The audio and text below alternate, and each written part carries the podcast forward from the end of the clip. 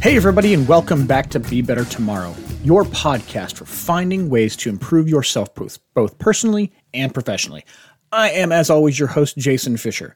This is one of our regular episodes where I'm going to talk about a little bit what's happening now and give you a little lesson on something to make you a better tomorrow if you take advantage of it.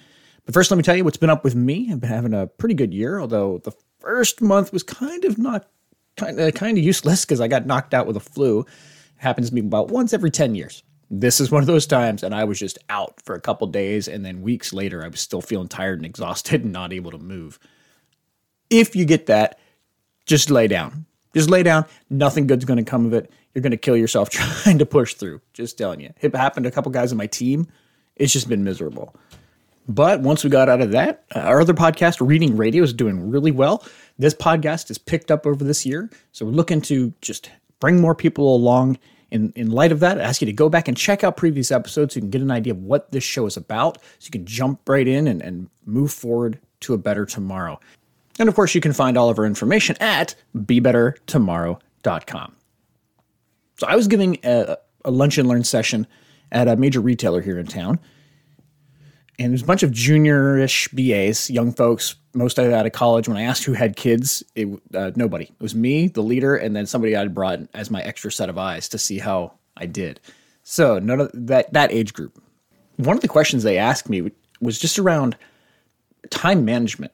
How do you make sure that you're making enough time for your own personal growth and development versus having your having your priorities commanded and, and led and controlled by somebody else?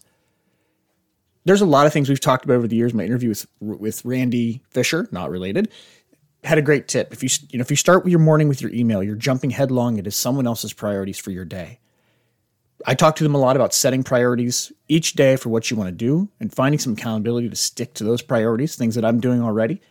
Well, I think one of the biggest things that's been a change for me that doesn't sound initially like a time management issue, but really is, is finding ways to be intentionally congruous what does that mean? Big fancy word. Just simply means to keep on track and try to align everything to your priorities.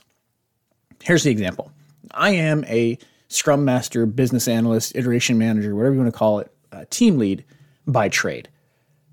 Been a business consultant for the last four years, have a great time doing it. I want to do more public speaking, more things like Be Better Tomorrow, more training, team effectiveness, um, coaching kind of things, why I'm getting my certifications, why I'm heading towards this. How can I bring that to my company and help me to do more of that work there as well as doing more of that work for myself? We started a team effectiveness group this year.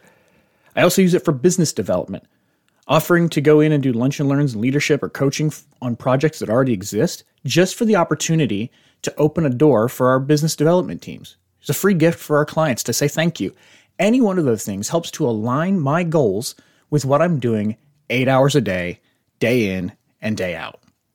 Now, it doesn't seem like much, but what it does is align my day to day, nine to five, what takes up the majority of my life, to the things that I'm passionate about. It allows me to kind of blend those two worlds together instead of having to do one thing for my day job and then do a completely different thing in the evening when I get home. Separating those priorities makes it very difficult to stay focused, and I'm finding ways to be intentionally congruous. I do this podcast in part because it gives me opportunities to practice the things I want to talk about in leadership development and team effectiveness. But on the other hand, it also will promote me doing those things as well. I'm finding ways to tie all these things together. And if things don't align to the goals that I have, well, my new motto this year I stole from Derek Sivers, or Sivers, I'm not sure how to pronounce it, Derek, sorry, is if it's not a hell yeah, then it's a no.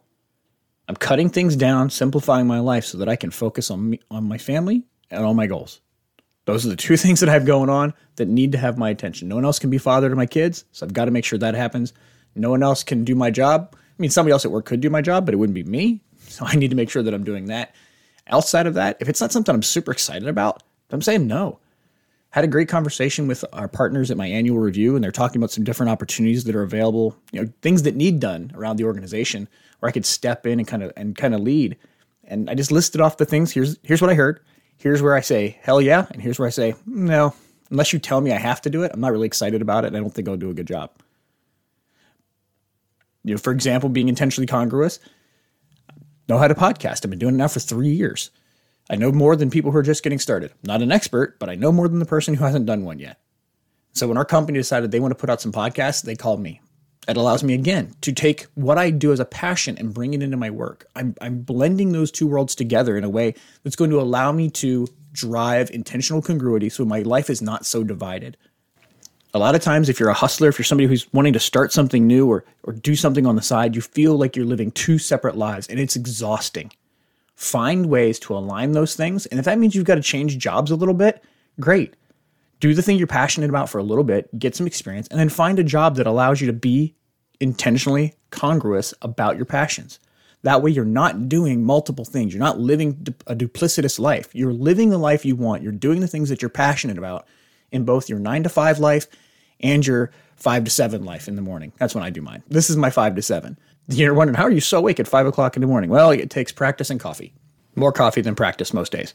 Do me a favor while you're listening to this, well, after you're listening, if you're driving, go ahead and get online and send me a message, whether it's Twitter, Facebook, whatever. Tell me how you're going to be intentionally congruous this year. What are you going to do to, to cut some things out, to direct your life in, in the direction that you want it to go? How are you going to blend your desires, your passions, and your responsibilities together so you don't live a duplicitous life? Let me know. I'd love to hear from you. And if, again, if you need somebody to hold you accountable, I'm always here for you so you can be better tomorrow. Thanks for listening, everybody, and I hope you've gotten something out of this that will help you be better tomorrow. As always, you can find our show notes and everything you need to know about the program at BeBetterTomorrow.com. The music you're listening to right now is by Kevin MacLeod of Incompetech, released under a Creative Commons 3.0 share alike license, as is Be Better Tomorrow. So you can use this recording in any non commercial endeavor as long as you give credit to us. In the meantime, I hope you've enjoyed listening to the show, and I hope you'll find something today so that you can be better tomorrow.